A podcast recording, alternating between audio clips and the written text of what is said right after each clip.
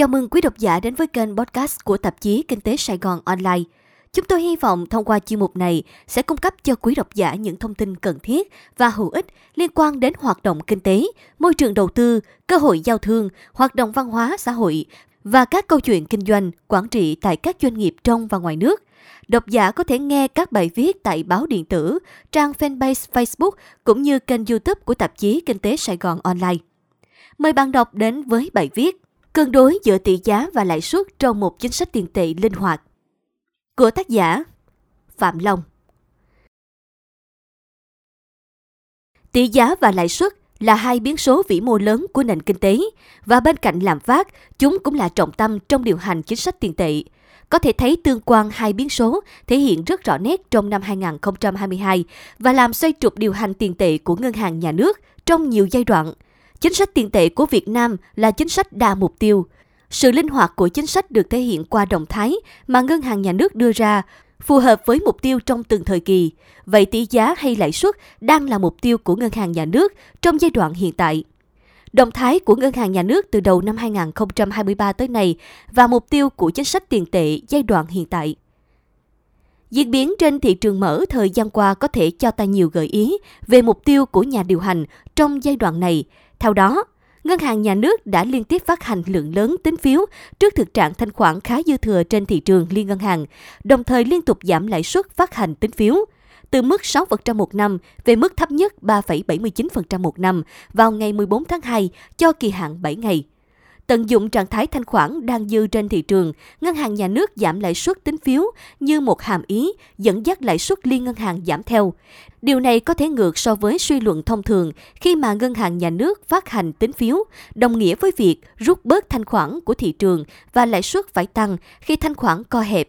Nhưng trái lại, lãi suất liên ngân hàng cũng giảm tương ứng theo đà giảm của lãi suất tín phiếu. Điều này có thể đến từ nguyên nhân như sau. Khi thanh khoản dư thừa tại phần lớn các ngân hàng thương mại sẽ giảm nhu cầu vay mượn lẫn nhau trên thị trường liên ngân hàng. Khi đó, việc ngân hàng nhà nước phát hành tín phiếu sẽ đóng vai trò giải quyết bài toán thừa vốn của thị trường. Ngân hàng nhà nước như một tay to thu mua lượng vốn dư thừa và giải quyết vấn đề thừa thanh khoản tức thời. Dòng tiền có xu hướng trở về ngân hàng nhà nước như một kênh gửi tiền hưởng lãi suất và trên hết là an toàn hơn cho vay, gửi tiền ở các tổ chức tín dụng khác và khi dòng tiền phụ thuộc vào kênh tín phiếu thì tới lượt nhà điều hành có nhiều quyền năng hơn trong việc điều tiết lãi suất liên ngân hàng theo mục tiêu thông qua tăng giảm lãi suất tín phiếu. Ngân hàng nhà nước giảm lãi suất tín phiếu, phát đi thông điệp cho thị trường về việc thanh khoản đang dồi dào, lãi suất cần phải giảm ở mức thấp hơn. Những tổ chức tín dụng có nhu cầu vay vốn cũng sẽ yêu cầu một mức lãi suất thấp hơn tham chiếu theo đà giảm của lãi suất tín phiếu, hay nói khác đi, họ không sẵn sàng vay ở mức lãi suất cao như cũ nữa. Kéo theo hệ quả là lãi suất thị trường liên ngân hàng cũng liên tiếp giảm theo đà giảm của lãi suất tín phiếu. Như vậy, mấu chốt của lập luận này là thanh khoản quá dư thừa và người đi vay có vị thế về đàm phán lãi suất hơn người cho vay. Minh chứng cho điều này, có thể thấy ngân hàng nhà nước liên tục hút rộng lượng lớn thanh khoản qua kênh tín phiếu nhưng thanh khoản thị trường không có dấu hiệu thiếu hụt. Khi số dư vay thông qua bán kỳ hạn, giấy tờ có giá trên thị trường mở, hầu như không có số dư. Sử dụng tín phiếu để dẫn dắt lãi suất liên ngân hàng giảm theo mục tiêu thực tế đã được Ngân hàng Nhà nước sử dụng trong năm 2019. Quay trở lại câu hỏi về mục tiêu của chính sách tiền tệ giai đoạn hiện tại, động thái giảm lãi suất tín phiếu để kéo lãi suất liên ngân hàng giảm đang gợi ý cho chúng ta rằng giảm lãi suất đang là mục tiêu của ngân hàng nhà nước thời điểm hiện tại. Mục tiêu giảm lãi suất là hợp lý trong bối cảnh hiện tại và cũng cho thấy một chính sách tiền tệ rất linh hoạt, như chúng ta đã biết, năm 2022 chứng kiến đà tăng mạnh của tỷ giá gây bất ổn vĩ mô và trở thành trọng tâm trong điều hành tiền tệ của ngân hàng nhà nước. Một trong các biện pháp mà cơ quan này sử dụng là bán ngoại tệ và phát hành tín phiếu, kéo lãi suất tiền đồng tăng mạnh, tương ứng đà tăng của lãi suất đô la Mỹ, thanh khoản thiếu hụt và lãi suất tăng nóng trên cả thị trường 1 và thị trường 2 đã ảnh hưởng đáng kể tới khả năng hấp thụ vốn của doanh nghiệp, cư dân, hạn chế đầu tư và sản xuất trong nền kinh tế.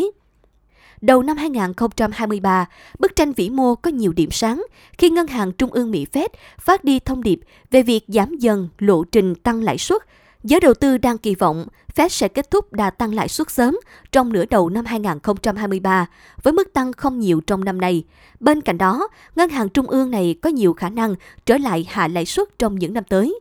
Tỷ giá đô la Mỹ, tiền đồng nhìn chung được hỗ trợ sau tin tức này khi giảm khá mạnh từ cuối năm 2022 tới nay. Với sự ổn định tỷ giá, trên nền chính sách tiền tệ của Fed bộ câu hơn sẽ là yếu tố hỗ trợ tỷ giá trong năm nay ngân hàng nhà nước sẽ có nhiều dư địa trong điều hành lãi suất tiền đồng theo hướng có lợi cho nền kinh tế. Và hơn hết, việc giảm lãi suất là rất cần thiết khi doanh nghiệp, cư dân đã khá lao đao trong năm 2022 khi lãi suất cho vay tăng mạnh, thanh khoản thiếu trầm trọng đã triệt tiêu nhiều cơ hội kinh doanh, sản xuất và đầu tư, ảnh hưởng lớn tới tăng trưởng kinh tế và nguy cơ nợ xấu cho hệ thống ngân hàng. Liệu lãi suất có thể tiếp tục giảm trong năm 2023? Trước hết, chúng ta cần xem xét tới việc lãi suất có là mục tiêu điều hành của ngân hàng nhà nước xuyên suốt năm 2023 hay không, vì nó sẽ dẫn tới động thái của ngân hàng nhà nước về điều hành lãi suất tiền đồng. Chắc chắn rằng chính sách tiền tệ Việt Nam là chính sách linh hoạt do tính chất theo đuổi đa mục tiêu, hướng tới cuối cùng là ổn định vĩ mô. Phần lớn năm 2022, chính sách tiền tệ đặt trọng tâm bình ổn tỷ giá, thì quý 1 năm 2023, lãi suất gần như là mục tiêu chính của ngân hàng nhà nước. Thấy rõ điều này thông qua động thái giảm lãi suất tín phiếu để kéo lãi suất liên ngân hàng giảm như đã phân tích phía trên, bất chấp tỷ giá có dấu hiệu tăng khi lãi suất tiền đồng giảm mạnh. Do tính linh hoạt trong lựa chọn mục tiêu, nên câu hỏi lãi suất có là trọng tâm trong điều hành của ngân hàng nhà nước năm nay hay không sẽ phụ thuộc lớn vào việc liệu biến số tỷ giá có bất ổn hay không. Như đã phân tích kể trên, tỷ giá đang được hỗ trợ rất nhiều sau những tín hiệu bồ câu từ Fed. Giai đoạn Fed thắt chặt quá nhiều hâu đã qua, mở ra một giai đoạn dễ thở hơn cho thị trường ngoại hối toàn cầu. Vì vậy, kịch bản tỷ giá ổn định trong năm nay là khả quan và ngân hàng nhà nước cũng sẽ có dư địa để độc lập điều hành lãi suất tiền đồng theo hướng giảm lãi suất để hỗ trợ tăng trưởng kinh tế. Tuy nhiên, cần rất cẩn trọng với tỷ giá khi lãi suất đô la Mỹ sẽ tiếp tục tăng, trong khi lãi suất tiền đồng đã liên tục giảm và chưa có một dự báo nào chắc chắn về việc Fed còn tăng lãi suất bao nhiêu lần trong năm nay. Đây vẫn sẽ là biến số thận trọng với ngân hàng nhà nước và ảnh hưởng tới mục tiêu của cơ quan này trong những giai đoạn tiếp theo trong năm. Trong kịch bản lãi suất và mục tiêu trọng yếu của ngân hàng nhà nước trong năm nay, thì để xem xét liệu lãi suất có tiếp tục hạ, thì chúng ta cần xem xét rằng nguồn cung tiền đồng sẽ biến động theo hướng nào, liệu có lợi cho ngân hàng nhà nước trong việc điều tiết lãi suất theo mục tiêu hay không.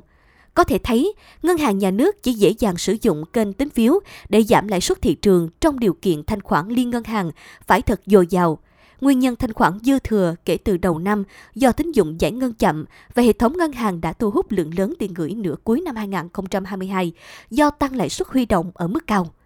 Khi lãi suất giảm, có thể hấp dẫn nhu cầu tín dụng trong dân chúng, đặc biệt nhu cầu tín dụng cho các kênh đầu tư bất động sản, chứng khoán, kéo theo nguồn cung tiền đồng trong hệ thống sẽ giảm bớt, tạo áp lực lên lãi suất tiền đồng và gây khó khăn cho ngân hàng nhà nước trong điều hành lãi suất.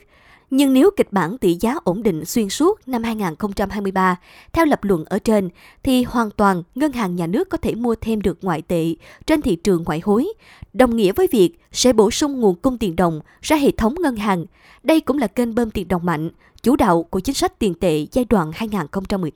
2018-2021.